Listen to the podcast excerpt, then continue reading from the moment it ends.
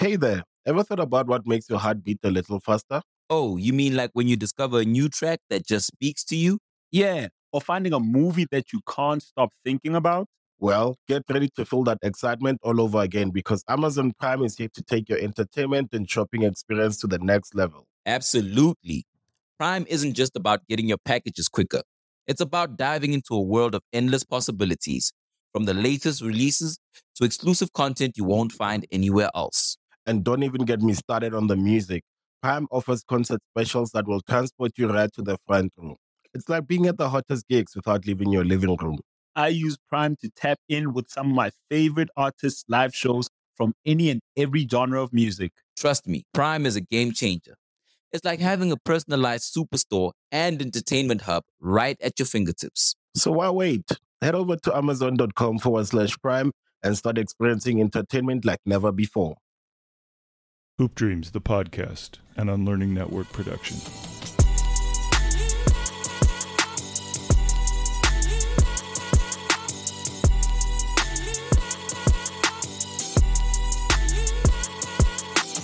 Man, we got a special guest today.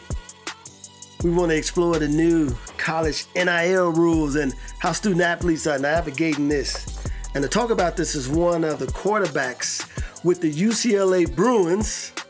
Uh, he threw over, man, this is incredible, eleven thousand yards, one hundred twenty-three touchdowns man. In his high school career. Come on, man. eleven thousand yards, one hundred twenty-three touchdowns in his high school career. I was named the Gatorade Texas State Player of the Year, Ford Built Tough Player of the Year. He completed his university degree, get this, Agee, in two years. Come on, man, two years. Mm. I'm still working on mine. No, I'm kidding. I got my degree, but it took me more than two years. And while playing football, he did this, and now he's working on his master's degree at U C L A while continuing to play. He's already signed an N I L with brands like Degree, Shell, Boost Mobile, Discord, and others. Today, we'd like to welcome a unique person to the Hoop Dreams podcast as he shares his journey with us. I'm Will Gates. That's my dog. Arthur Agee.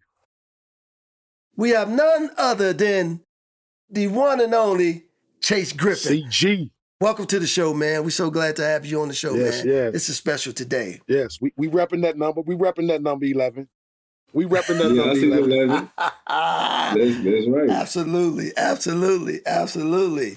Man, let's just jump right into it, Chase. Uh, our podcast is a little bit different. We like to really know the origin stories of, man, how you got started. And, and man, I was reading so much up on you that, man, your story is so fascinating. So uh, let's go back to your childhood. Take us back, man. Tell us a bit about the Chase Griffin origin story, where you grew up, what was your neighborhood like? Give us some details. Right, right. So I was born actually down Wilshire. I live right off Wilshire now in Grand Housing. I was born down Wilshire uh, at U C L A Santa Monica Hospital. Really? And when I was around three and a half, four, Uh, my parents wanted to raise me somewhere mm. else. So my mother is from Princeton, New Jersey. That's too close. And my father is from, my, my father's from Austin, Texas. So that's that ended up being where we moved. Uh, my father's sister and, and my cousins, who I'm close with still, uh, were already mm. there and grew up around, I'd say, five-minute drive away okay. from my house. So, I mean, I was really in Round Rock. I ended up going to high, high school at Hutto, but I grew up in Round Rock. Uh, it was a nice neighborhood. It was suburban. Uh, and I think growing up, you, you learn how to operate in demographics that don't always match mm-hmm. who you are. He's saying that real. He's saying that in real that, nice, ain't you? Mm-hmm. Mm-hmm. And in that, I think it's important that you remember who you are and have a good sense of self. That way you don't get lost in the sauce. Um, as far as going up through middle school, high school, uh, and even young, I was always raised with heavy priority on academics and excellence in everything. Uh, even as a little three-year-old, I remember lessons here in L A where uh, my mother would take me to do violin. And I continued that all the way until high school, uh, where I could really focus on football. growing up, it was it was always violin, and then my first sport was soccer. Mm. And there's a trainer named David Denn. He's one of the best soccer trainers in Austin. That's where I learned how to train. You know, I was five or six or seven, and I was balling every Saturday at the league. I was scoring about five goals a game, literally. And, and that's where I learned how to compete, learned how to win, and uh, got used to being an excellent player and an excellent trainer. Wow. And those habits carried me throughout school. Uh, my mother is actually an English teacher. She helped me with a lot of my homework, especially growing up. And then my father, he comes from a long line of teachers where he doesn't teach, but uh, in the Jim Crow South in Third Ward, Houston, which is where the, the Seatons and Griffins originate from, uh, they were all principals, they were all teachers, and they were all people who chased higher education. Uh, In the, in the Jim Crow South, that didn't really make it easy or accessible for that. Uh, so I've always had a pride in who I am, not only personally, but uh, the people that I come from. And I think it's important, uh, especially for people of color who often don't have uh, an identity that's easily placed upon them, that, that's beneficial to mm-hmm. their life, to find who they really are and, and have a sense of pride about that. So, I mean, growing up, I was blessed to have two great parents. Uh, I'm the oldest of three.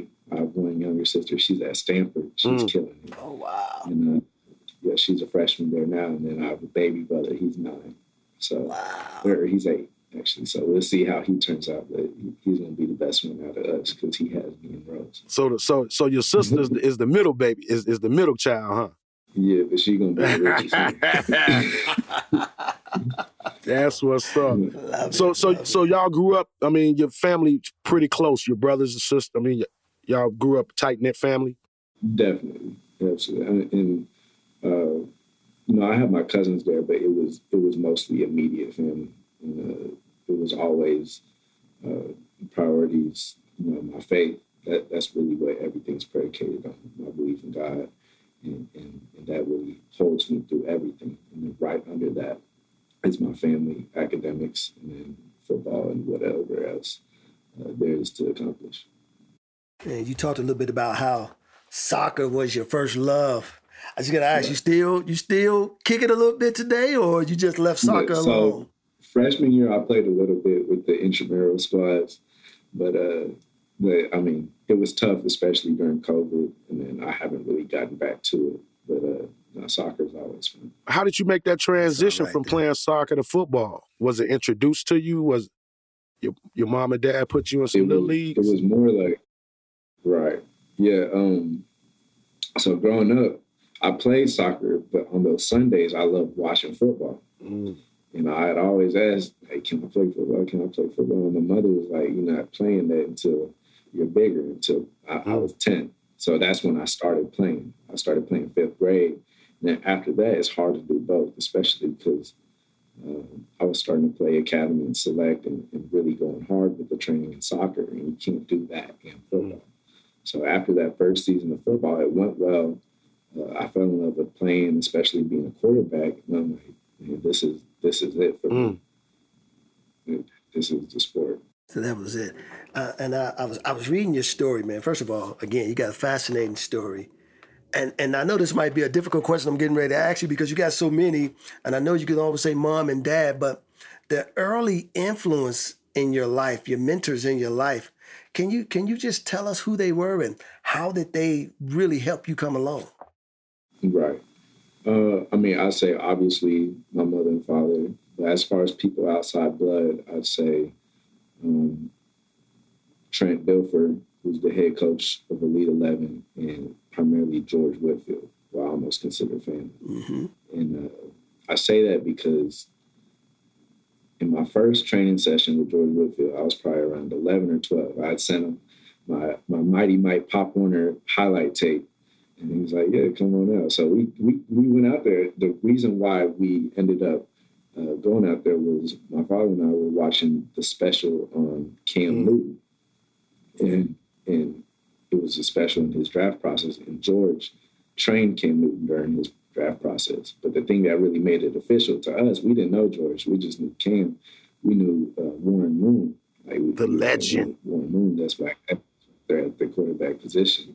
And we saw, as soon as Warren Moon was on the special giving the cosign, we were like, oh, yeah, George must be official. We better mm. go see him.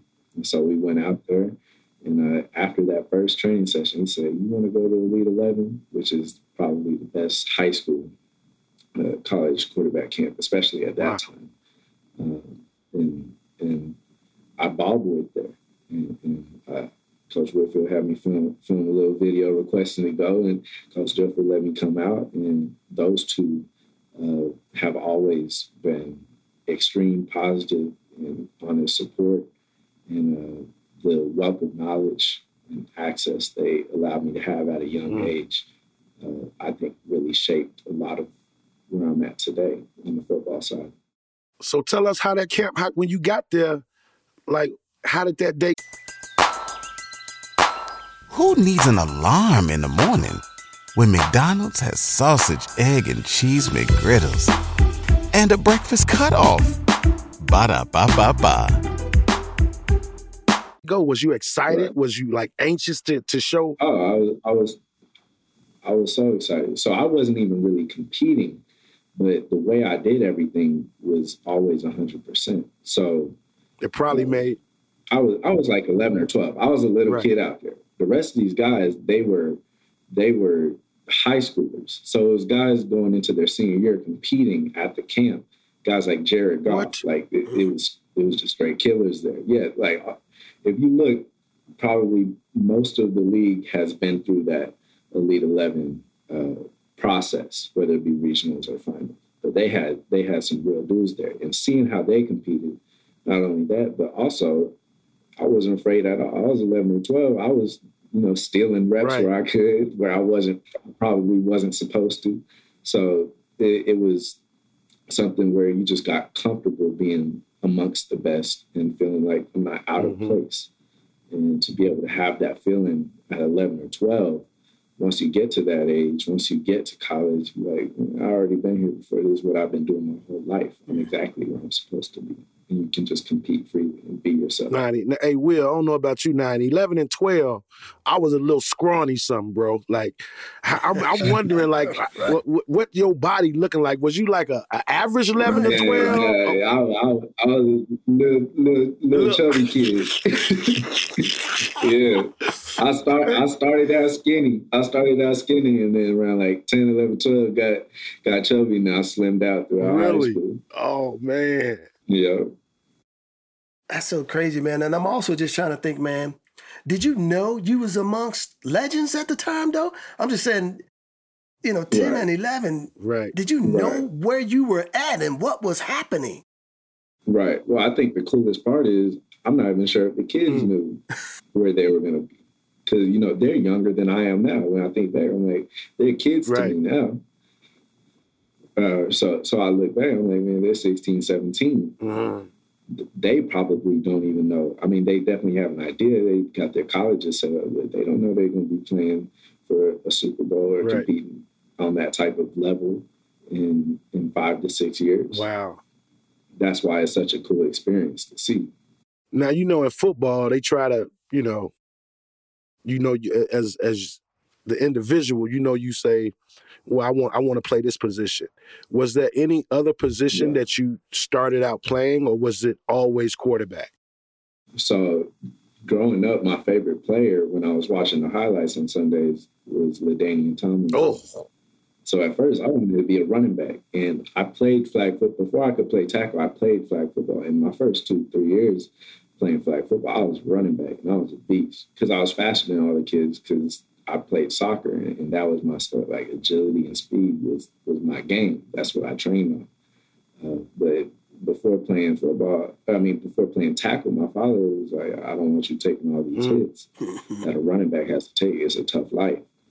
And, and so he said, and, and he also knew my aptitude. Like I, I've always been a good test taker. I've always been sure of myself. I've always been someone who moved with conviction. Even as a little kid, I've been the same for a mm. long time. And uh, and I think he saw that and recognized that that would be good at the quarterback position. Wow.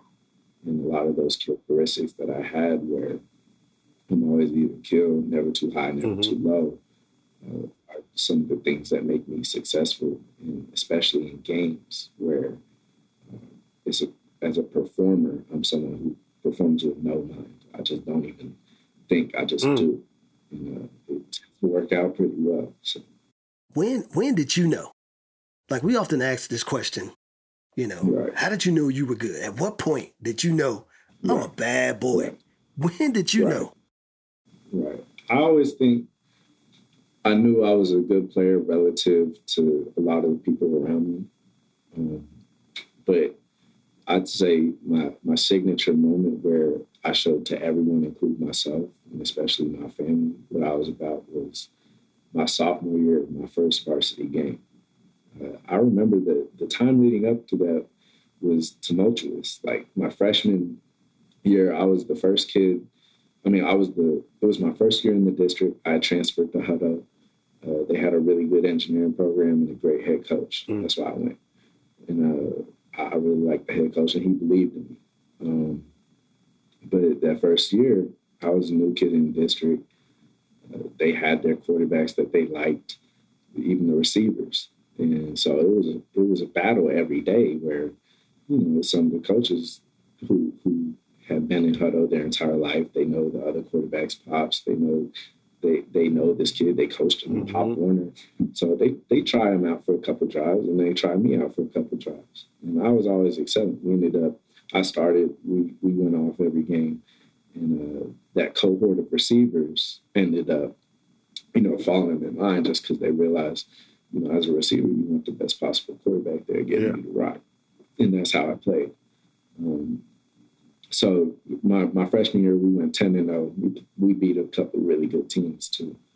Uh, but that was freshman ball. We were playing other freshman teams. Uh, varsity, uh, that first game, well, leading up to varsity, we had spring ball. So I was doing great all spring. And then the spring game, I had three picks. I was terrible. And uh, so then that whole summer is like, oh my goodness, you got to rework it all again, because then you got the older brothers of these receivers in my class telling them, no, no, go with the other dude, do stuff, stuff mm-hmm. like that. But it ended up working out where I started that first game, and from that game on, really went off. That first game, I had six touchdowns and four hundred yards. And I knew I was good. I was working so hard that summer. It was because I wasn't happy about how spring right. ended. But to to actually see it in fruition, it was, it was great for me. And then to everyone else, it basically just stamped like, yeah, this is our guy. As long as he's at this high school, he's going to be playing. I bet them. I bet whoever caught them passes, that them six touchdowns. I know them receivers. I know they was like, we want, we want, we want to roll with him oh, yeah. every game now, Coach. We got to go right, with him. Absolutely. That's right. Yeah. Absolutely. And I, that's always been. Uh, So especially in my football career, something that's been present. Like, it's never really about the playing. When I'm on the field, I take care of it. Like, when I'm on the field, it, it's going to happen well. Everything's going to go well. It's just about getting mm-hmm. to that point. Mm-hmm. Mm-hmm. It's just about getting to that field. Because mm-hmm. as soon as I'm on the field, it's just the way I play. It's going to work. So let, let me ask you this, Chase. From, from throwing those three interceptions, you say you threw three picks and then coming back, you know, starting it as as a sophomore, because you didn't like the way that spring went. What was the mental yeah. aspect that you had? Like, I mean, I, I'm thinking like, you know, some a young kid would be like, "Damn, I threw three picks." Like, is right. you know, you would be taking that into the to your, you know, next game and be thinking right. about it. What was it? You just like, "Oh, I threw those. I knew I knew what I did wrong. Right. Boom, I'm gonna adjust." And, and was it that quick, or was you like? I think uh, now it would be easier for me to do that, but I haven't. I hadn't proven myself. At wow. That. You know, I, I was playing. I played well as freshmen, but we were playing other freshman teams, and then Texas high school football varsity. Oh, another level. Like, and I lived oh. in one of those one horse teams. Like, y'all probably know it for Chicago basketball, but like it in. in Hutto and in towns like that, where I grew up in the suburbs, but Hutto is really, it's suburban, but it's really mm. country. And uh, it was one of those towns like Friday Night Lights where they shut everything down and the whole town comes out and supports. Wow. And you'll have seven or eight thousand filling up the stands, but another five hundred standing around the track watching. Okay. Mm-hmm. And, and so to be able to to be able to have the opportunity to go out there and prove myself, I think really solidified it to myself. Because, of course, especially as a fifteen-year-old who who doesn't have, you know, the prototype body type, I was probably like five foot four, five foot five. I wasn't rocked up or anything. Right. I was just, you know, a, a kid out there with the ball. And uh, to to have the performance I did at the end of spring, it was definitely easy for the thought to creep in. Like, am I as good as the coach believes in me? It, am I even going to start? Like, is it going to go the way that I thought it was going to go based off of freshman mm-hmm. year? And so I think what kept me stable was the belief in the work and, and primarily my faith that everything's going to work out the way it was supposed to go. Man, that's that's that's so encouraging to hear, man. I think a lot of our, particularly our young viewers, man, need to hear that because they struggle, yeah. you know, when when you know they have a misstep or you know they they they, they have a setback. They don't know how to get back on track, especially yeah. if they don't have the right people in your corner. What what was your family saying to you during that time? Hey there. Ever thought about what makes your heart beat a little faster? Oh, you mean like when you discover a new track that just speaks to you? Yeah, or finding a movie that you can't stop thinking about? Well, get ready to feel that excitement all over again because Amazon Prime is here to take your entertainment and shopping experience to the next level. Absolutely. Prime isn't just about getting your packages quicker. It's about diving into a world of endless possibilities, from the latest releases to exclusive content you won't find anywhere else. And don't even get me started on the music. Prime offers concert specials that will transport you right to the front row. It's like being at the hottest gigs without leaving your living room. I use Prime to tap in with some of my favorite artists' live shows from any and every genre of music. Trust me, Prime is a game changer. It's like having a personalized superstore and entertainment hub right at your fingertips. So why wait? Head over to amazon.com forward slash prime and start experiencing entertainment like never before. Right. Uh, I mean, my family especially, uh, I mean, both my parents, but my mother always expresses it unwavering, positive mm. support. And I know my father has the same, but, you know, fathers are a little bit different in how they yep. express that. Uh, but I know that my, my father knew that I was a good player, and I don't think anyone believes in me like he does, which is huge. Like, it, it, it you can never feel low. And to be able to have something bigger than my sport to go to uh, is huge. Yeah. I think the issue that kids face at every level, but especially college when they're away from their families, is as soon as your sport becomes the biggest thing mm-hmm. in your life, or you make it seem like that in your perspective, then as soon as your sport doesn't go right, which it won't most yep. of the time. Like there's going to be times it goes yep. right, but most people don't play their freshman year. Most people don't play their, their redshirt year. And some people never play. That doesn't mean the rest of your life isn't a huge win. Mm-hmm. There's kids right now here at U C L A who are probably miserable because they don't have the perspective to see that they're going to U C L A. They're in L A right now living for free, getting a college degree yeah. for free. And there's kids like that all over the country. And I think it's important that people in these spaces help advocate to these student athletes to see their wins and build mm. on them. Because if you don't see the wins, it's going to be miserable. It's just going to feel like work. Right. Yeah. I remember that's what, that's what, that's what, you haven't seen the movie yet, but that's what Will said when he was in high school. Mm. He was like, right. shit, it started out fun. What'd you say, Will? Like, it right. started out fun. And then you said, shit, it seemed yeah. like a damn job.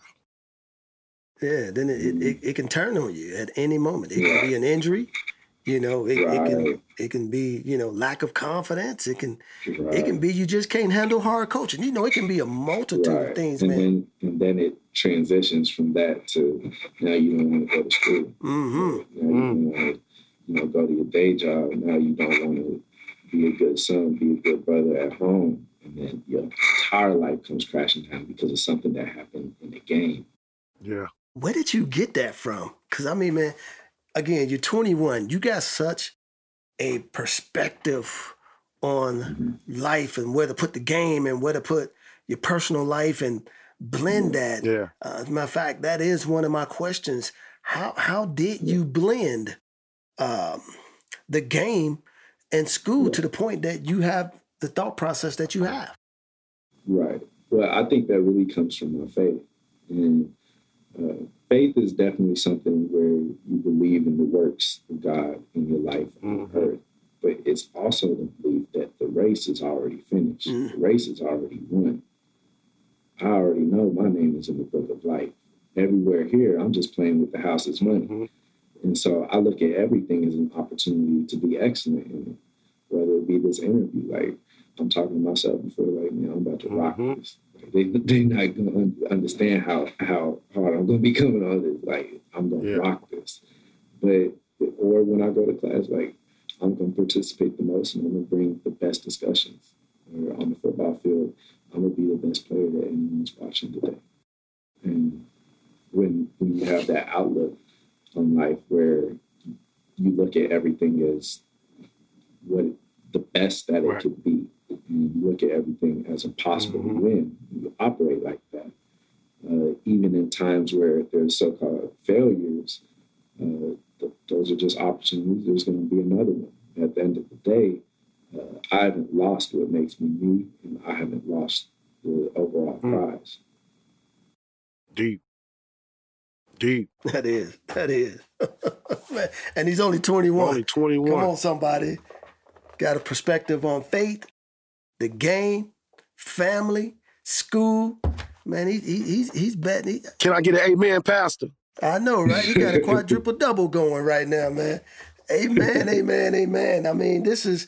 I mean, I'm so I'm so impressed with, man, everything that you accomplished up to this point. Uh, but I want to jump into this, man, because listen, I live in Texas now. I understand okay. Texas right. football. I understand it from right. the Pee Wee on up. I still, I see little kids out there right now when I'm driving down the street with helmets on, with the gear on, going through drills, and it's like one hundred ten outside, yeah. you know.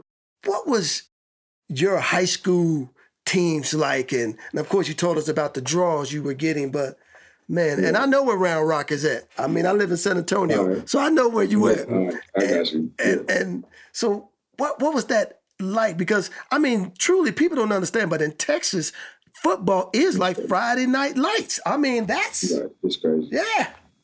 It's crazy. Yeah, I mean, it was amazing. Uh, and I transitioned this to, to N I L now, where, where people are saying, I've been good in N I L. How how do you seem like you've done this before? Or, or where did you get the experience to be able to work with mm-hmm. brands? And uh, Hutto has been a place where I was the face of the town as long as I was there. Mm. And when you're the best player on the best team in your area, in, in, in the state, um, you you have great practice and perspective on what it's like to represent something more than yourself. Mm. And I've always done that with my family. I felt like that. But to actually have an entire town that gathers around you and has their emotions and ups and downs based off your mm-hmm. performance that night, you get used to do it where I played in front of them probably around thirty, thirty-five times. Um, it, it's a great feeling, but it's also something that you have to get used to and be prepared to perform under those circumstances at higher mm-hmm. levels.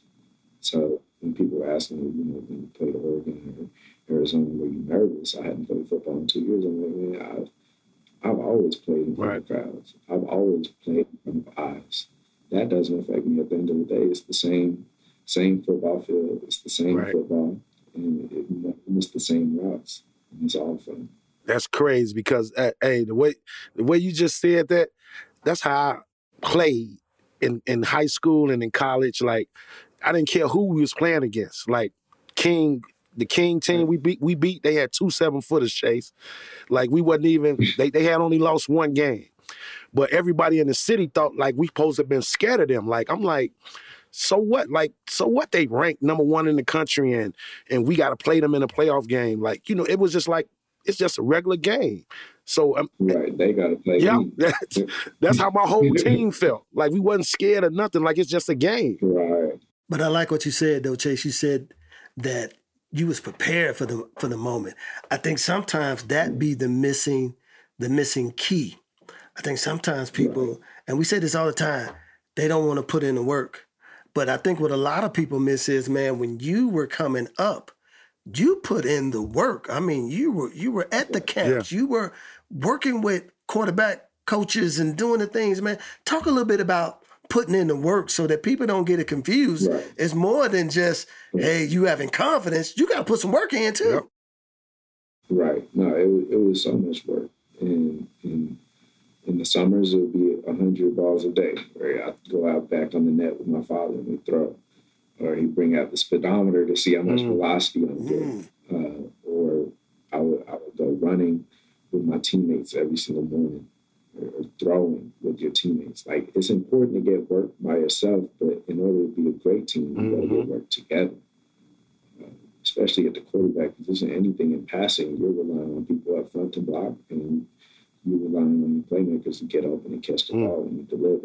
And so, being able to build that with my cohort of guys uh, and, and teammates built trust in the games, and it made everything seem seamless because, like, we went into every game knowing that we couldn't be stopped, no matter what they brought. And when you're able to know that because of your preparation, you can just go out there and play the game of football and have fun with it. Now, that when people don't do that, that's when they messed up. Because they pray for the opportunity yeah. to prepare for it.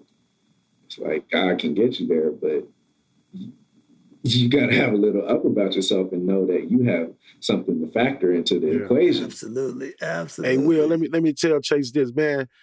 I got so much respect, and I think for the quarterback position because f- football was my first love too. I, I wanted to be a wide receiver, and and I and I thought I was I thought I was a, a, a decent wide receiver.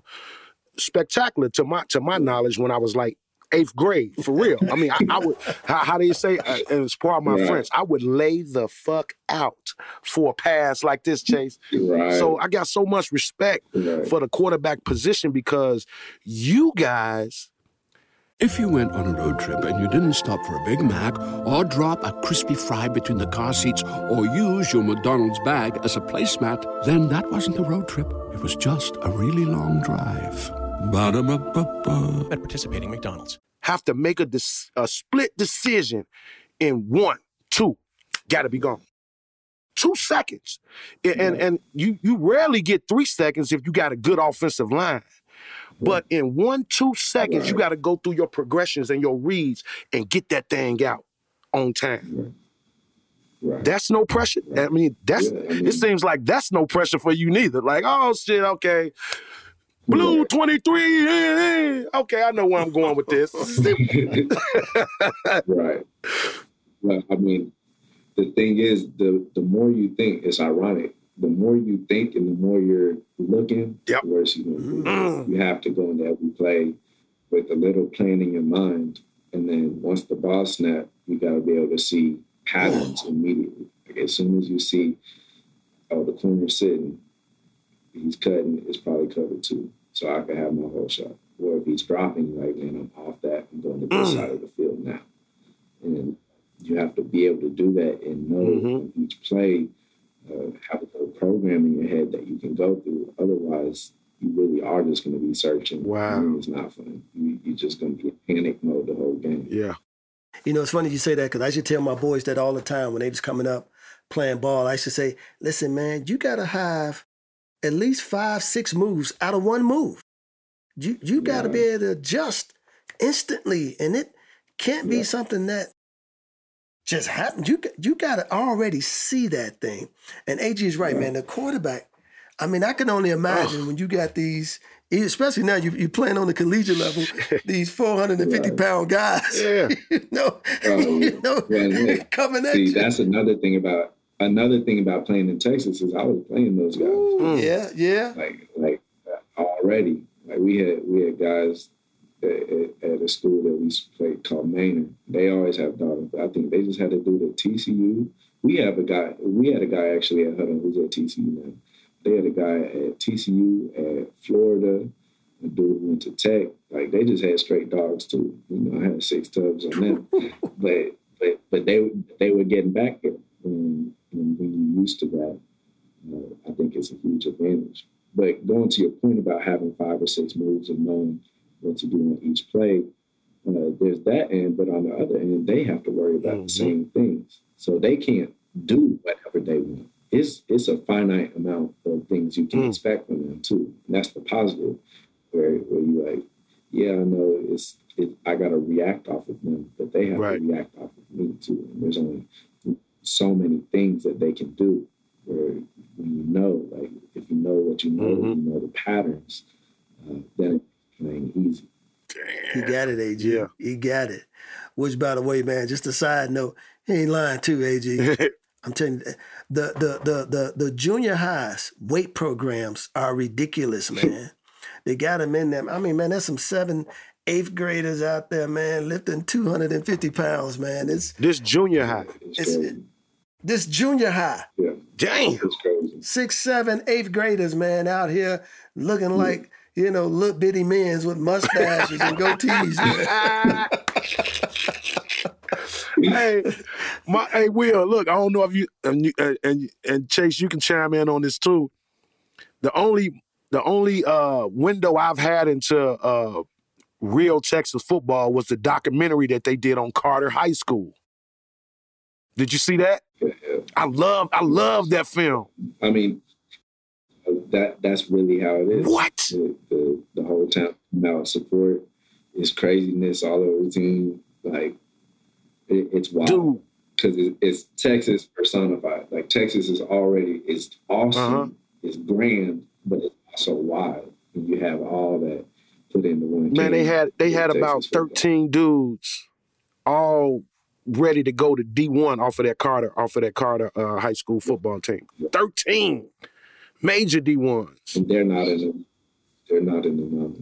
There, there's probably around fifty teams like that in Texas. What? And, yes. And, the, yeah. and you know, I'm in Cali now, so everybody out here is like, man, Cali's the best. But the difference is there's some really good teams out here in Cali, but they're all private schools, and those kids coming from two hours away going to school every morning. Texas, all those kids live together. Like, yep. all those kids what? live in the same neighborhood. Yeah. See schools. each other all the yep. time. It's not like these.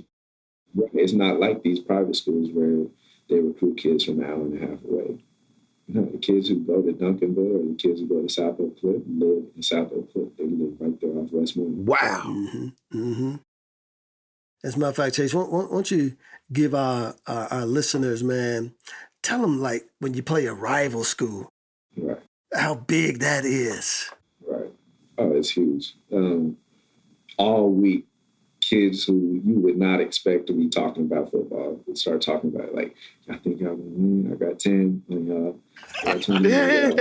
Like, it's just stuff like that where it is great because there's a sense of pride for the school. And when the team's winning, they really are able to take pride. And that goes back to what I was saying about repping your, repping your school and repping your town. Uh, uh, you get used to other people placing expectations on you and being able to deliver. Mm. And, and that's that's about you add value to the place around you and the people around you. Wow. Well, let's let's jump into your recruiting, man, because now, I mean, you Mister Everything, not just for your, your city, yeah. your community, but the state. What was that process like? Right. Yeah, so I'm only about five ten, probably now, about a buck eighty-five, and, and I'm a lot leaner now than I was in high school, but I didn't have a prototypical body type in high school. I was really just a baller. Um, yeah, but you so had my, them damn soccer feet. Yeah, I, I was always great in the pocket, and, and the awareness was out there. I mean, as a player, I couldn't really be touched. Like, there, there weren't too many quarterbacks in, in the state, let alone the country, that could go out every single night and play like I did. Wow. Uh, the stats show that. Um, as far as the recruiting side, wasn't the prototypical guy. Uh, you show up to these junior days and, and the, the coaches give you the eyeball test and they shake your hand and say, thank you for coming. Or you go to a camp where I would just kill it. Like, I would have all-time performances at camps where I would go like forty for forty-one in, in competition drills, and the one incompletion was a drop. Like, it would just be days where if I was going up there, it was going to be a completion. Uh, where they end with a little photo, handshake, thank you for coming. Wow. wow. And and that was really a, a tedious time, both with myself and my mm. father. And, and and I know that it was hurting me, but I also know it was hurting my father, because we were going and he was seeing how well I was mm-hmm. playing, and he was seeing how hard I worked, and was it was just seeing every single time that I didn't get the offer, like, man, is the dream in jeopardy? Mm. Is all this work gonna? And I, I, I could just see it. But I always had faith that it was going to work out. And uh, so the, my first offer actually mm-hmm. came uh, through Mike McDaniel, the, the new head coach at the Miami Dolphins. Okay. And it, it was actually uh, at a camp called Quarterback Collective, which is also a, a great uh, quarterback camp that, that was primarily for high schoolers when I did it. But they had N F L coaches coming back doing the camp. Wow.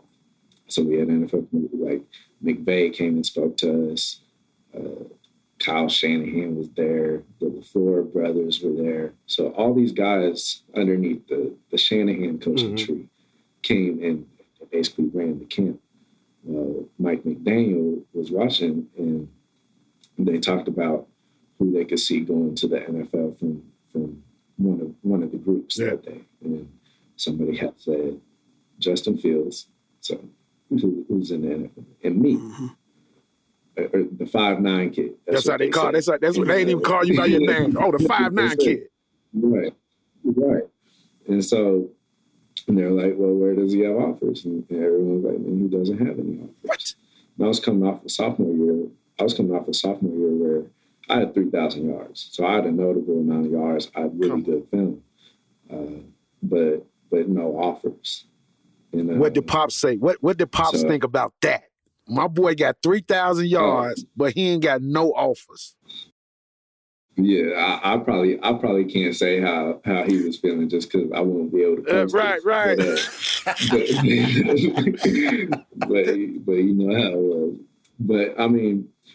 Uh, so Mike McDaniel, he he had a pipeline to the coaches at Yale, and he had the coaches at Yale watch my film, and, and they offered me, and and that was huge, because it, it's it's. Everybody loves McDonald's fries, so yes, you accused your mom of stealing some of your fries on the way home, um, but the bag did feel a little light. Ba da ba ba ba. Big to be able to. You know how the recruitment game goes. It's really a copycat league mm-hmm. where as soon as one school offers, other ones do. So after that, within the next uh, six to seven months, uh, I had a four thousand, I think I had like forty-two hundred passing yards that year, something, something that was amongst the lead, or the uh, state leaders.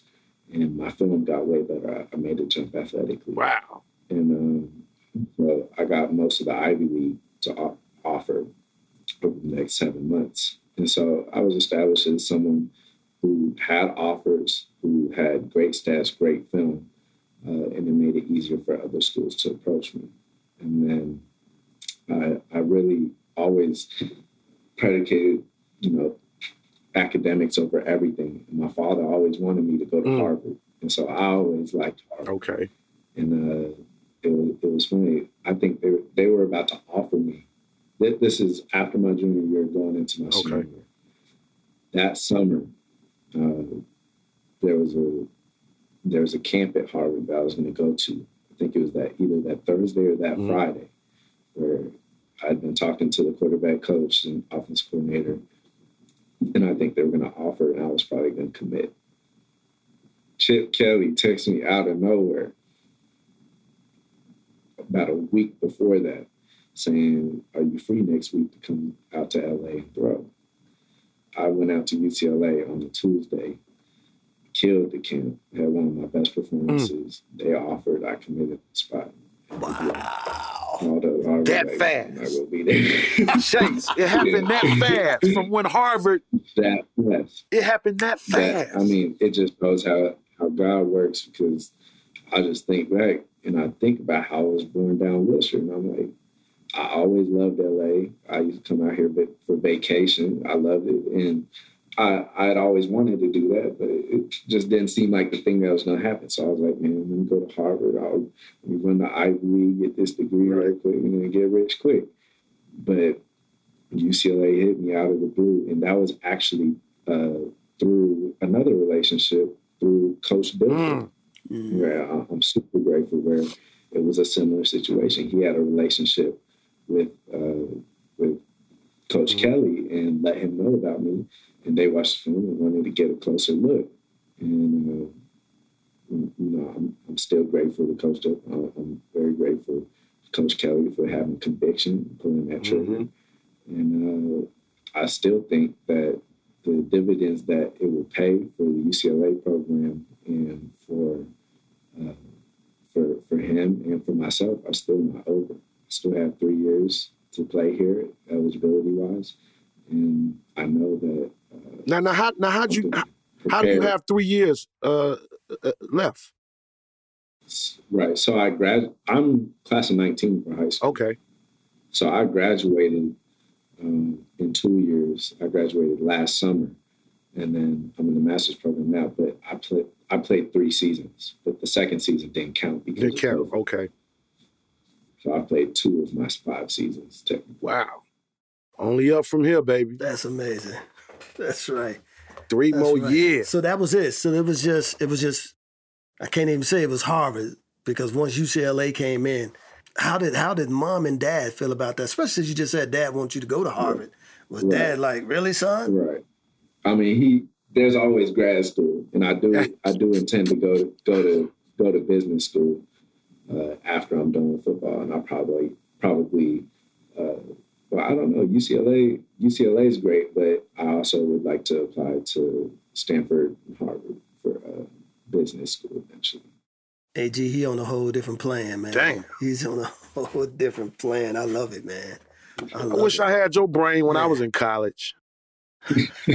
Shit. Oh, man. This is amazing. This is amazing. Well, listen here, Chase, man. We got this thing we call halftime. And okay. what we want to do is hit you with some quick hitters uh, yeah. to throw at you, man. And let's let's let's get into it. So mm-hmm. you are in the state literally where the movie Friday Night Lights was inspired. Yeah. Uh, have you seen the T V show, and how accurate is it?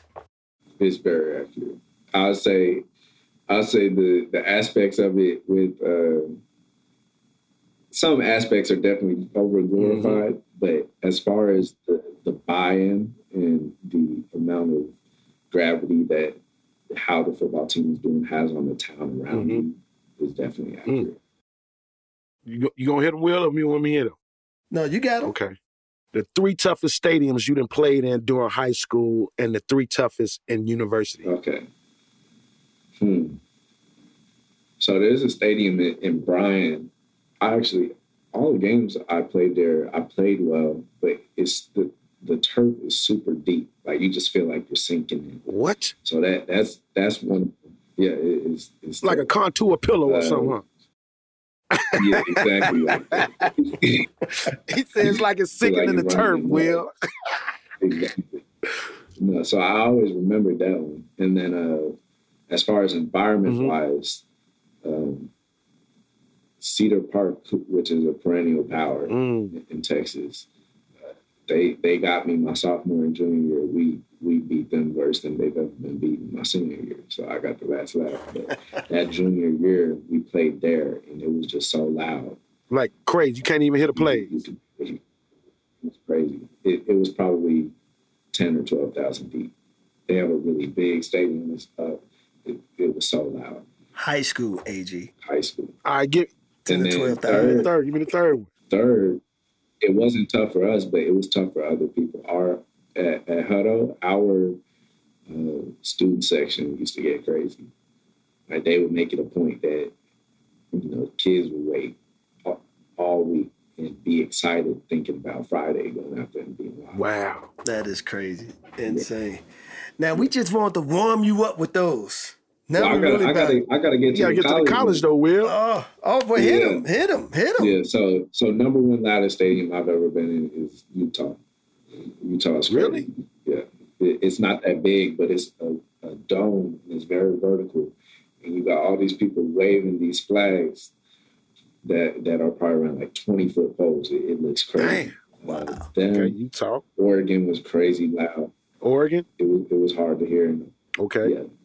And then uh, I'll say third loudest, the Rose Bowl got really loud against L S U. It got it got really rowdy, which is which is crazy because the Rose Bowl is known, even though it's huge, it's, it's open. open. Right. So the sound escapes it. But against L S U, it was getting loud. And then when we cranked on, going into the fourth quarter, when we cranked on that uh, California Love, and the light show started flashing. And it, it, it was live. What? That gotta be some of the dopest shit ever. Y'all, y'all from the California Love.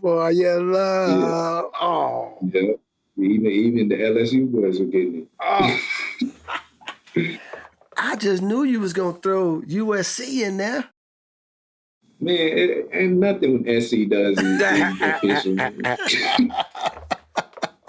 I hear you. I feel you on that one, man. I feel you on that S C one. S C even fell off, man. Let me hit you with this. Well, we'll see this year, right? We're trying, though. We're trying. Let me hit you with this, man. Since you are a quarterback, and you can even name yourself, top five quarterbacks of all time. I think number one at this point, you got to go Brady. Okay. Definitely. Number two, Montana, Joe Montana. Okay. Number three, not yet, but eventually it's going to be Pat Mahomes. Mm. And he might catch all of them. Number four, Aaron Rodgers. Mm, A-Rod. And then my number five, my number five is going to catch a lot of people by surprise, but when it's all said and done, I think he gets a couple Super Bowl rings, and that's Lamar Jackson. Really? Wow, okay. Yeah, his potential. When you just study the stats, like his efficiency is great. As soon as they get some receivers, Baltimore is going to be unstoppable. I'm liking all five of those. I'm liking all five of them picks. Yeah, yeah. Chase, give yep. me your three favorite sneakers to wear around and your favorite game cleats. Yeah, so I got yeah, all three around here. Oh, he got him. He got him on hand. These, these elevens are actually special to me because I used to wear them. I used to run the field every uh, pre-game, and I would run the field in mm-hmm. these in my U C L A sweats. My dream, my dream. Got the U C L A gold um, on there, the patent leather. Yeah, now I got these Kobe's. These are clean. With threats to our nation waiting around every corner, adaptability is more important than ever. When conditions change without notice, quick strategic thinking is crucial. And with obstacles consistently impending, determination is essential in overcoming them. It's this willingness, decisiveness, and resilience that sets Marines apart. With our fighting spirit, we don't just fight battles, we win them. Marines are the constant our nation counts on to fight the unknown. And through adaptable problem solving, we do just that. Learn more at marines dot com. Ain't never seen them Kobe's. What the hell? No, they clean. Is them like a gold color too? Yeah, special there. Yeah. Wow. Them special there. Them special there. And then my favorite ones right now, I don't know. I know they get a lot of connotation because of the memes. Ah, Black Air Force. Black Air Force Ones, baby. I love those. And the, and the yes, yes, I love yes, them. I like these twelves. Yeah, we got these twelves okay. from, from O C. Yeah, so that's really what I've been rocking right now. I need to get some more Jordans. When I first got here, I was on the, uh, I was more on the ones. I got these right here. These are classic. Okay. Some classic ones. Nice. But yeah, that, that's really what I wear those for. And then as far as cleats, I wish we could switch it up yeah. more. And it may in the future we're allowed to, but right now this is what we wear. So the cleats are cleats. Are oh, this is okay. This peel outfit, but they're gold right here. But yeah, the cleats are clean. It's dope. Yeah. Agee, I think he might be the first on podcast history mm-hmm. to actually have the physical evidence of, of what he wears. This is the first time I think this is of the sneakers. This is the first time I've ever seen the actual sneakers, man. I love it. I and we and, and we didn't have a sneaker designer on the show. Right. That's right. That's right. Boy, that's real there, man. That's real there. All right, man, this is going to be tough for you. Your top favorite football movies. Mm. I mean, I think number one is Remember the Titans. I knew you was going to get it. Yeah, I mean, because the story's clean, but you also got Denzel, who, who's one of my favorite actors. Like, it, it doesn't really get much better right. than that. I, I'd say everything else really falls short. Yeah. Also, like, uh, dang, what was it? It was the Ernie Davis story, uh, The, the Express. Express. That was, that's my favorite one. Yeah, that was. Be like, great. Chase, why are you smiling? Was... Oh, you think football's fun, huh? Not not anymore, huh? Not anymore. Nah, it, him, him and Samuel L. Jackson, the two best fictional coaches. Hey, ain't they bad? That's right. That's right. That's right. Oh, that's classic. Chase, what you what you got? What you got on the uh, on the playlist? What, g- g- give me your give me your top three or top five songs you you you rocking, you listening to? Yeah, so uh, let me check. Lately, lately I, I've been getting back into the old ones. The Super Bowl show got me listening to that Get Rich by Trying Out. Okay, mm-hmm. It's classic. It's, it's all bangers. But honestly, I listen to a lot of my own stuff. Uh, I make beats, so uh, yeah, I have to. I have to send you my SoundCloud link after. So I'll make a beat, and then uh, I'll put an acapella over it. So my last beat I took, I took that Off the Grid off of the Kanye album, and I took the acapella and I put it under one of my own beats. Yeah. So like a lot of time I listen to my own stuff. I seen I, I seen I seen that on his Instagram page, Will. He he he he, he was making some beats and he's talking about he like melodies and all this stuff. Like this dude, this dude gonna be a he gonna be a music producer, Will. He he like a Renaissance man. Hey, listen, he got, he got, hey, he a man of faith. He got four streams coming to him, man. He know where all the rivers come from, man. He pointed in. Yeah. Since you said that, though, since you play the violin, have you ever yeah. used the violin with one of your raps? Do it to a beat. I need to. It, it, so right now, yeah, I got this too. Like before I, before I hopped on here, I was actually making beats. So I got this. Okay. That's that's sort of what I what I plan. But I need to I need to get a violin to it. Is, is that your drum? Is that a and drum machine? Yeah, so it's got the it's got the drum machine pads, the pads on, okay. on it, but you can also play keys. Okay. Yeah. So it's it's like the producer started yeah. it. It was what people start out with. That's what's up. But uh, here's yeah. the real question though. You selling those beats? That's the real question. Nah, not yet. not yet. I like I like sampling, so selling would be selling would be tough for me because I have no way of clearing, clearing samples. samples. Right? Yeah, I like sampling. I hear that. I hear that, man. Right. Wow, wow. Well, listen, man. Thank you for doing Halftime with us. What we want to jump to, man, is now the university football, the present time. You at U C L A, man. Talk to us about you know. You, you did a little bit earlier about your commitment going there and how, you know, Chip Kelly gave you that phone call. But talk about when you first got on that campus. Right. What was that yeah. like? It, it's otherworldly how beautiful it is. And every time I go home or I go somewhere else for a break and then come back, it always just hits me again like, man, U C L A really is one of the prettiest places on earth. It's, it's a huge blessing. And now that my living situation is the best it's been since I've been here, since I got to grad housing. Mm. Uh, it just makes it, you know, a walk in the park. But, you know, those first days walking to class were really off the chain. Yeah. So so so talk about that, because he he he talking, but he ain't talking, A G. Yeah, it's, yeah, it's the, I mean, so, you gotta, so, so you got to go under the words. Right, what you saying? You got to go right, under no, the words. I mean, no, no, def- definitely. Definitely that was, that was new, you know, when you get to U C L A, the, the The selection as far as girls is just off the chain.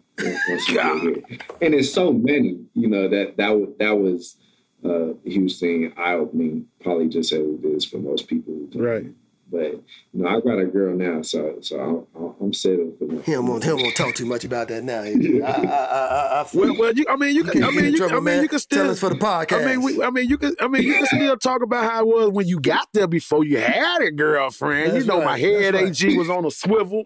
I used to go to the yard and just people watch. You know how people go bird watching, A G? I, I go people watching. That's right. That's right. That's right. That's too dope, man. Chase, you got to give us something. It, it's a completely different world from high school. Yeah. And, and it's probably like that at most places. Uh-huh. But, you know, at U C L A, especially the city of yeah. L A, is so predicated on how you look and yeah. all that. Where that it was just, it was crazy once you first got here. You know, you seventeen, eighteen, first, first time away from home, first time away from college. You know, you, yeah, I already know what you're saying. I'm, I'm, a, I'm, a, I'm, a, I'm gonna help you out. I'm gonna help you out. In other words, this is what he's saying. What he say, Will? I didn't know what pretty was until I started really seeing what pretty was all about. That's what he's saying. He's like, and, he said, and you can throw the weather in there too. That's what I remember. The weather was that's pretty right. too. that's, that's right. That's right.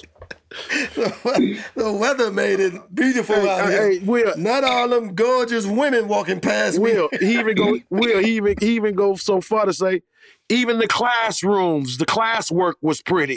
That's right. Don't you like how you talk all around it? Oh, man, in my living situation, oh, it's just fantastic, you know. You know, I mean, I could. What he really saying the code is every time I open up my blinds, I see him walking past my window. That would I, you got you got to catch the stuff, man. But but man, we want to keep it moving. So beautiful campus, you loving it. What I what I want to know, and, and I think a lot of our, our listeners want to know, man, what was that biggest difference that you noticed in the shift from high school to college football? Right. I think it's not being home. Uh, when, when you're in high school, no matter how the day goes, you get to come mm-hmm. home. You know, I, I was blessed to have both mother and father who I knew, you know, I could talk to. A mother who's probably the sweetest person I've ever known, ever will know. Mm-hmm. Like she, she's unique in that sense. She's a teacher. Mm-hmm. And uh, to, to be able to have that in your house every single time, you know, good, bad, or ugly, um, is a huge reset each day. You never feel like everything's going bad or everything's cr- crashing down. You never feel like that. Um, I had to adjust coming here because I, when I first got to U C L A, I was injured. Mm. And so I couldn't really throw. I'd injured my, my wrist in my last football game. And I couldn't throw. I was rehabbing every day, which is a super struggle for all the athletes who, who've been hurt mm-hmm. before. And then I was going to class. And, uh, you had to work on managing your time, uh, the, seeing the people around you get lost in the sauce, get caught up in L A, mm-hmm. get caught up in th- their first years at college. Yep. Uh, and, and you got to have the discernment to be like, man, that looks fun, but it's not really what I'm yep. about. Uh, nah, it, it learn how to say no and learn how to focus on what you got to get yep. done. And uh, I think the, those are the first steps to become an adult because no one's there to remind you. You have to remind yourself who mm-hmm. you are. You have to remind yourself what you got to accomplish each and every day. And, uh, you know, the colleges, they try to provide support. Uh, we have excellent academic counseling here, but the academics was really never my issue. Uh, and I, I wouldn't really say I had an mm-hmm. issue, but the main thing that I had to figure out to keep me on track was being able to see the wins and being able to stay positive and stay focused on my goals. Yep. Yeah, I mean, that's crazy when you read, when you, you got a red shirt a year. You know, we, we uh, me and Will was talking about this with his son up at uh, Houston Baptist. You know, he's, he's, he's okay. he red shirted in his first year and he's sitting out. And me and Will was talking about you have so much time on your hand when you're not playing. You know, you, you're not traveling with the, you know, to the games or, you know, you you right. have that. And like you said, you can get caught up. One of your best friends could be on the team and he he can be so up and wild and like, hey, man, come on, let's go to this party. The mm-hmm. the the the the, right. the Greeks, the Greeks throwing a party here and the all-girl right. fraternity throwing a party there. You're like, mm, right. no, dog, maybe I, I, I can't do all that. I'm, maybe you here for another reason than why I'm here. You know what I'm saying? And so right. me, me and Will was talking right. about how he talked to his son about how to just ma- how to time manage everything. How did, how did you handle that? I mean, you were, you know, obviously it gave you enough time to. Matter of fact, man, mm-hmm. I got a double question for you. One, how how did you? Um, because you went to U C L A before you graduated. I mean, you graduated, but. Right. You didn't graduate with your with your class per se, right? So how does how does that work? That's my first question, because right, I see a yeah, lot so of football players do that. I had to I had to double up on classes that first semester of senior year. So I knocked out all my all my uh, requirements to get my high school diploma that fresh that that uh, senior first semester, and I didn't wow. go to high school my second semester. When I would be going the second semester, I was starting at U C L A mid-year. That is well, that is crazy. Like, what is what is what is that day like? I mean, you're doubling on classes. What what does that look like? Yeah, uh, it wasn't actually too bad just because I had already taken so many advanced classes going through mm. high school. So all I had to do was take really one more extra class. Wow. Uh, I just had to take, you know, two requirement classes uh, that semester, and I was done. Well, well, he said, "Well, academics were never his issue. No problem. Like I, I mean, I got a four, I got a four point oh, man. I got, oh, I got to take an extra class. Uh, oh, okay, all right." That's no problem. Right. Hold, hold, hold on, A G. He didn't have a four point oh. He had a four point six nine. four point six nine. He was, he, was, he was on that five point oh scale. Damn. he, he, he's on a different scale. We was on the four point oh like, scale. Sir, you know? Like, sir, you don't, like, you, you, your, your grade point average looks so good, we already know that you will get a thirty-two on the A C T. So you don't even have to take it. Yeah, just come on out to school. Yeah, I had a bit. I mean, it's it's this is crazy. So, man, listen, you you you've been at school two and a half years now. You graduated, yeah. but you're working on your master's. First of all, what's your master's degree in? So it's at the Transformative Coaching and Leadership Program with the School of Education. Mm. Wow. So it, it'll be a, it'll be an M E D. Okay. And what what's what's what's the goal? So that was a it's a program that a lot of the athletes go into, uh, but for myself, I think I'll use it for speaking. Mm. Uh, there's a lot of leadership uh, and, and philosophical studies in that, where we'll study coaches, where we'll study leaders and how they got people to be their best selves. And it's taught by U C L A greats. Like we have Val Condosfield, who's known as the best collegiate gymnast uh, coach of all mm. time. Mm. We got Sue Enquist, who built up the U C L A softball program from the start up.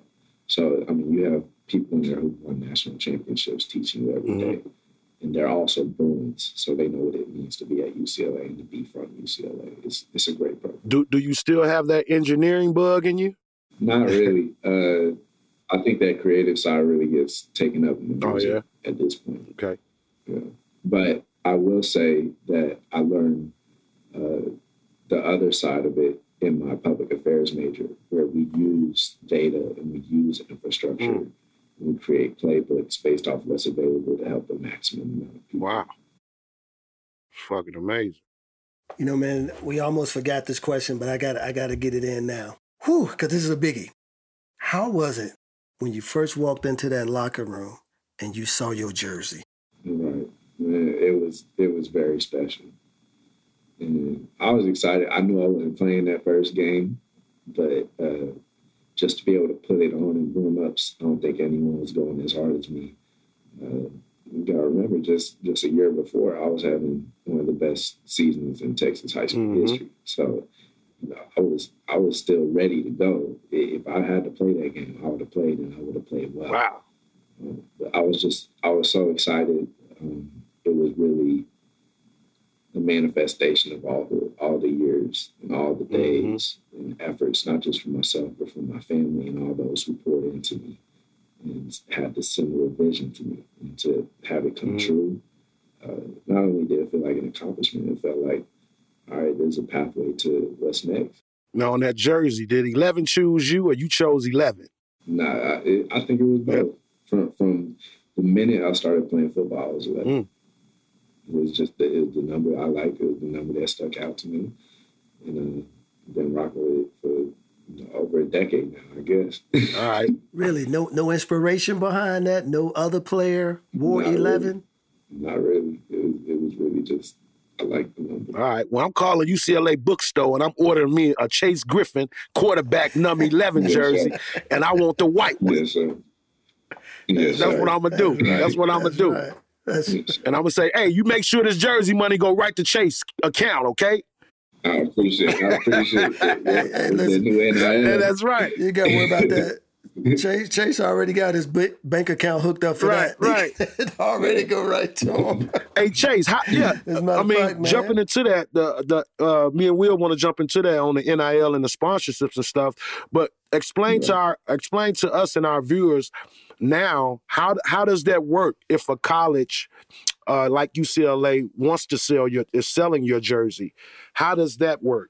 Right. Right. So jersey sales are a little bit tricky. Um, I'm not sure. I'm not sure if players are making revenue. I know it opened the door for that, but I'm not sure if players are making revenue off of jerseys just because I think schools don't put our names on. Okay. Mm-hmm. Still, so it's still, they're getting away with selling mm. the jersey without giving us a piece of the money. But I think eventually it'll build up to that where a school starts selling jerseys with our name on it. They get a piece, we get a piece. Yeah. Which would, which be, would be great. Yep, you're absolutely right. Break break down the N I L because I think a lot of people say it. They don't know what it means, yeah. let alone, right. which, by the way, it stands for name, image, and likeness. Mm-hmm. Yeah. How how does that work? Right. So it actually came to fruition because of Ed O'Bannon, who's a U C L A yep. great. He was Naismith Player of the Year, national champion. But he sued the N C double A when they were using his likeness in the uh, video game that E A Sports yep. makes. And uh, he sued. They ended up having to discontinue the franchise. And he got a lot of hate for it. You know, there were a lot of people hating Ed O'Bannon because they liked the video game, but they just didn't see what was really the issue. And eventually, uh, you know, this past year, uh, the N C double A's restrictions on it were struck down by the Supreme Court. And Justice Kavanaugh, who was super conservative, said, even he said, it's an equity issue. A lot of these student athletes who have been making money for all these schools and institutions that profit off of college athletics have been seeing none of it. A lot of these student athletes come from, you know, people of color and historically disenfranchised households yeah. and low-income households. And this opportunity to profit off of their own name and likeness where they can do a commercial mm-hmm. now, or they can do a post on Instagram and a deal with the company and get paid for it, or they can just run their own YouTube and make money mm-hmm. off it. Anything that had us in it before this was passed, we could not make any money off of. Crazy. And we were the only group on campus that, that couldn't do that. It was us and I I think people on uh, certain visas. Mm-hmm.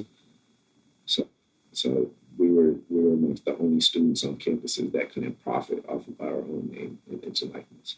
That's, that's, that is, wow. All those years, man. All those years. Man, they need to backtrack because they owe me and A G a lot of money. Right. No, but I, I remember that with Ed O'Bannon. As a matter of fact, I remember signing the paperwork because that was right. during our time that, yeah. uh, and I was in agreement with him. I mean, they were, yeah. and they have been. And I'm grateful, man, that the athletes like you and others are being able to take advantage of the new rule, especially because uh, you get to make some money, you know, and, yeah. and, and, and able to invest and do some other things while you are still learning yep. uh, life and all those things itself. But yeah. tell us about, man, your first deal. How did it come about? Talk to us about it. Right. So I say most of my deals come from companies or people who work at companies in those decision spaces, seeing what I'm about on social media. And for the Degree Breaking Limits team, that's what happened. Someone uh, who, who does advertisement with Unilever, which is just the overall group that, uh, that has a bunch of companies, but Degree is one of them, saw saw my profile and asked if I would do it. And I was all the way in. Uh, you know, before N I L, I don't think anyone really knew Uh, what deals to expect as far as money or even just the deals themselves. Right. And to start off with a deal like that uh, and, and to be able to, you know, give my maximum effort on it, I think has led to other deals. Mm. So I'm very grateful. Man, so we got the uh, the Believe brand. That's I, I, hey, I'm a hey, I'm a logo head, right? I mean, I'm, I was always into clothing, fashion, and was about drawing yeah. and stuff like that. I just want to yeah. applaud you because I love the way you threw that eleven in the Believe, and you right. it's yours. Let me see that shirt again. So hold it right. up. Yeah, it's right here. It, it might be backwards. Yeah, I don't know. Okay, I know we see it. We see it. And, and give us give us the meaning behind Believe. Uh, so Believe, you know, it has my number, but I consider myself three things: a believer, a winner, and a provider. And that's really what the brand's about. Uh, it's just an external reflection of mm-hmm. what I'm about.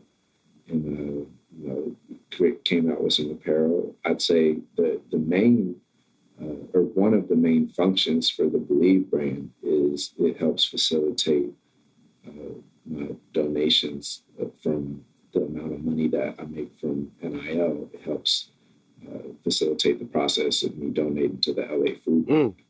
That's all right there. As far as as far as being a provider, I think it's important to provide not only for yourself and your future family, which I think is very important, but also for those around you who can't provide for themselves.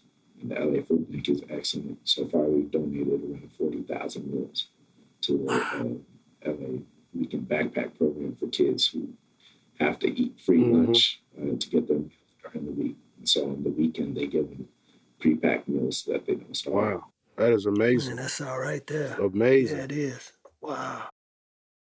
Whew, man. But so, I, I, another question dealing with the N, the N I L is, um, how is that managed? I mean, in yeah. terms of your time with school and then yeah. having to do what they request of you. Right. Yeah. So, I mean, on every deal, um, I make the decision, but as far as seeing the deal and stuff like that, my pops is is often the, the point person. And uh, he's great. I, I trust him definitely uh, as my father, but I trust him even more in this situation because he's worked in this in the advertisement industry before.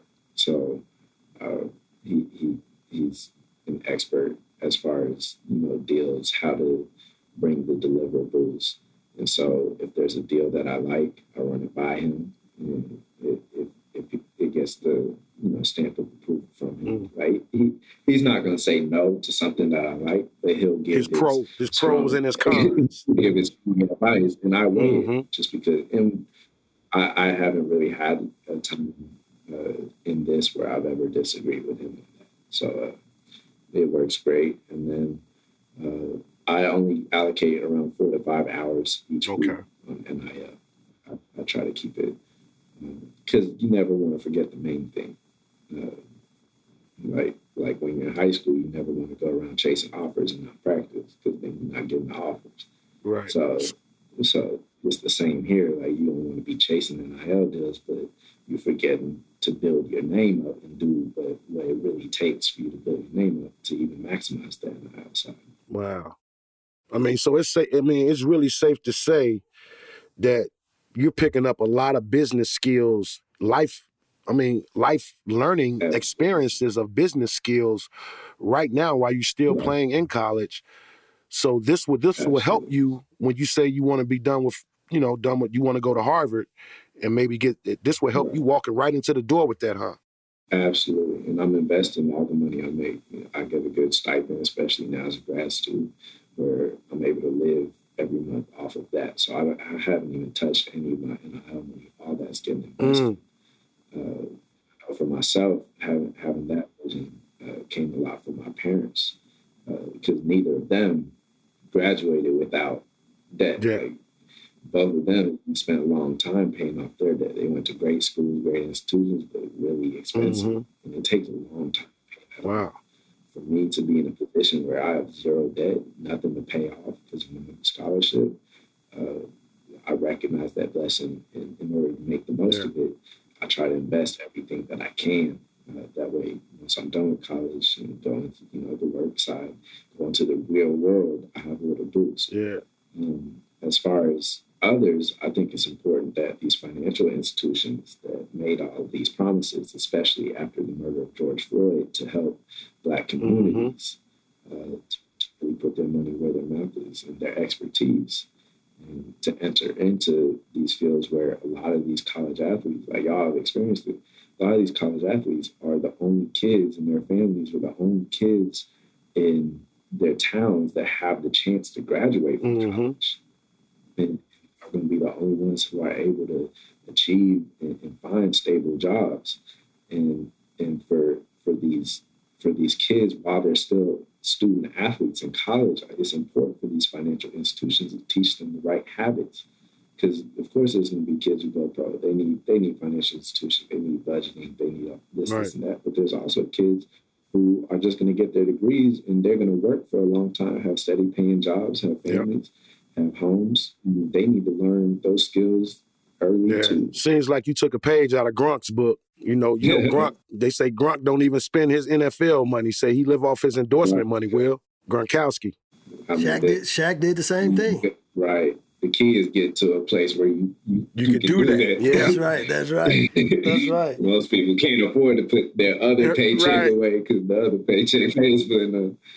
Speaking speaking of the the athletes, man, I want to ask you too just about the N I L space. Do the universities help with educating the athletes, or in this industry, are the student athlete really just kind of you have like if they don't have a dad there no. or somebody in their corner, right. or they just driving blind right now? Right. Right. No, I mean, I say for the most part, most people don't have someone like my father around them to, to give them advice. Definitely not someone familiar. Maybe there's an agency or something like that that approaches. But with that brings in a whole nother world of, of complications. Yep. So I think just to keep it simple, it, and there's nothing wrong with signing with the agent. It just adds another layer. Uh, as far as the financial institutions that can provide uh, accessible and, and for the student athletes free education, I think it's important that they step in to deliver on their promises. And also it, cultivate, it cultivates relationships because the first people that get into the field uh, are going to you know, have lifetime customers and, and, and banking relationships with these student yep. athletes. Yep. That's good stuff there, man. Yeah. That is good stuff there. Well, listen, man, we, uh, we've taken up so much of your time, uh, but I have a final question for you, and then A G has a final question for you. And my question for you is, um, it being Black History Month, and I've heard your passion, you know, particularly for the African-American community and institutions, whether it's educational institutions, financial institutions, uh, doing what they need to do. What Uh, whether current or uh, historical figure that you draw inspiration from, right. um, whether you didn't even know, like for me, I didn't know how much I appreciated Chadwick Boseman till he passed. Right. I was like, man, that dude is amazing. So right. what what figure, African-American figure, do you draw inspiration from? Right. I think... Uh... There's a bunch, and especially as a U C L A Bruin, there's multiple. But there, I think there's one who really stands out, and that's that's really Jackie Robinson mm. and, and what he epitomized. He, uh, at U C L A, started a long line and a lineage of Black athletes changing the world through their athletic and academic careers, starting in Westwood. Mm-hmm. And to be at the same university that he was at, where I don't think he's completely appreciated as he, he should be, where not only did he accomplish so many things, but you go into the autobiographies of so many of these athletes that, that came, you know, twenty, thirty years later and were in their prime during the Civil Rights Movement. They look back at Jackie Robinson like, yeah, that was a mentor. Mm. And even some of the ones who, who Who their views clashed against Jackie's a little bit just because, you know, of different ages. Mm-hmm. Um, they still respect him and see him as someone that made it possible for other athletes. Gotcha. So I think you always got to go back to the original. And he really integrated sports and, and led, in my opinion, I think sports uh, reflect what society is turning into. So I think that in, in his integration of sports, he helped aid in the integration of this country as a whole. And he made baseball better. He made sports better. And I believe, as a whole, he made this nation better. Yeah. So I have utmost respect. Uh, he's the ultimate Bruin in my eyes, both on and off the off the ballpark. And uh, to to be able to carry that mantle yeah. and be at the same university and wear the same jerseys that he did is a huge blessing. That's real talk there. I, I, you know what I think, Will? I, I mean, I... I think Jackie Robinson was, I think he had part Martin Luther King ways in him, and he had Malcolm X in him, because if you really dive into the Jackie Robinson story, everyone tries to paint him this picture like he he never got angry or he never fought back, and and that, and that's and that's wrong. He did, but he did it so right. intelligently and right. and and and and with his the, just with his conviction of, of the way he was. Right. I think he came across showing those those two strengths of those two men. Yeah. You know, he had no weakness. He, he was so undeniable, both as a player, but most importantly as a person, yeah. that there's few others who could have been in position and could have succeeded the way that he did yep. ever. And, and it's really, you know, who I always uh, which by the way, uh, Chadwick Boseman played him. Yeah, right, yeah. in the Jack yeah, in, yeah. in the Jackie Robinson story. Yeah, yeah. I, uh, yeah. I, I love to hear Spike Lee talk about Satchel Paige and, you know, yeah. Jackie Robinson during that time, and how Satchel Paige, yeah. you know, he was just, you know, he was like the, you know, Jackie had the the hood and the suburban in him, but Satch was like that, the hood, the hood guy. And they was like, well, we got Jackie already. We'll wait on you, Satchel Paige, till you. But they eventually came around to Satchel Paige and giving him his due and all that. But just two great men, man. I, I love that you even spoke on them. Uh, This, this is our last question for you, man. And we usually say, you know, what's the, I want to ask you, what's the next chapter in Chase Griffin's hoop dream? But I'm going to say it like this. What's the next chapter in Chase Griffin's football hoop dream? So on the football side, um, it's really all about when I'm in there winning games.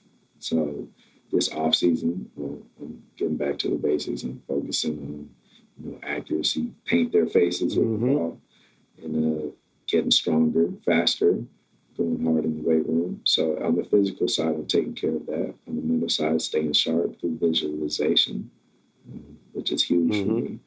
And then outside of that, as far as the N I L space, it's it's really finding ways to not only progress with my N I L journey, but find ways to pay it forward and give back.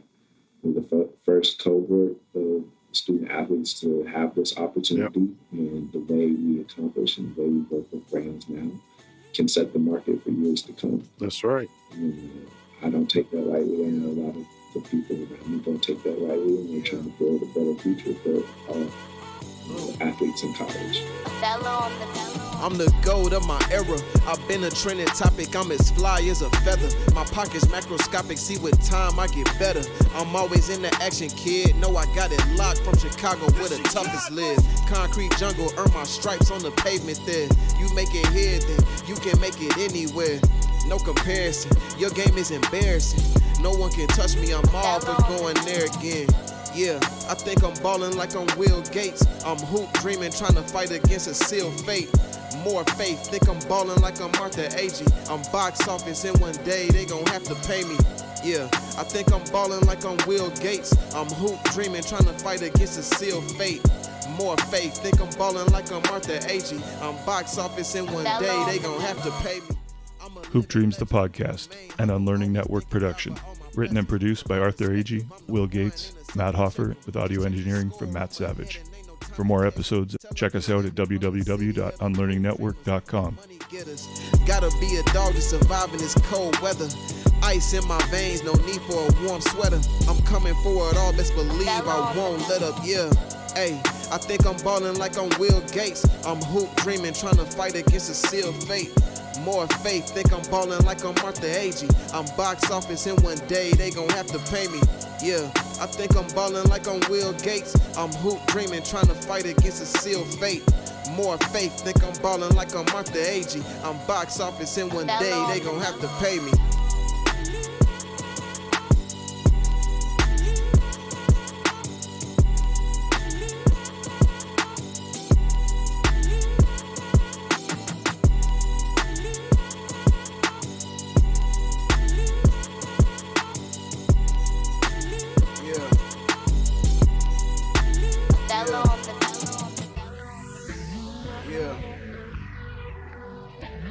Yeah.